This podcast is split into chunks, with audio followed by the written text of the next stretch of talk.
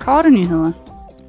Europaparlamentets formand, Roberta Metsola, har fordømt det iranske regimes beslutning om at sanktionere flere medlemmer af Europaparlamentet, samt journalister, menneskerettighedsforkæmper og menneskerettighedsinstitutioner. I sidste uge sagde hun, Women have the right to protest. Kvinder har ret til at protestere.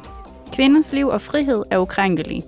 Og på vegne af Europaparlamentet vil jeg forsikre alle om, at vi ikke stopper med at kæmpe for disse grundlæggende rettigheder. That we will not stop fighting for these fundamental values. Metsola udtalte sig under sit officielle besøg i Letland i sidste uge.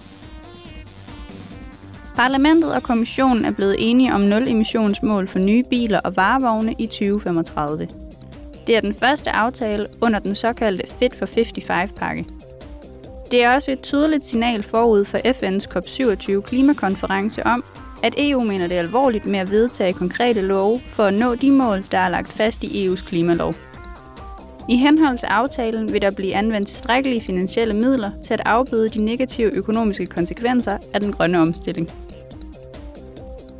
I dag og i morgen er medlemmer af Europaparlamentets underudvalg om skatteanlæggende på besøg i Schweiz. Delegationen skal mødes med repræsentanter for centrale institutioner, blandt andet det føderale finansministerium, den føderale skatteforvaltning og medlemmer af det nationale råds økonomi- og skatteudvalg, samt interessenter fra den private sektor, såvel som eksperter og civilsamfundsorganisationer. Formålet er at indgå i en dialog omkring internationale skattespørgsmål.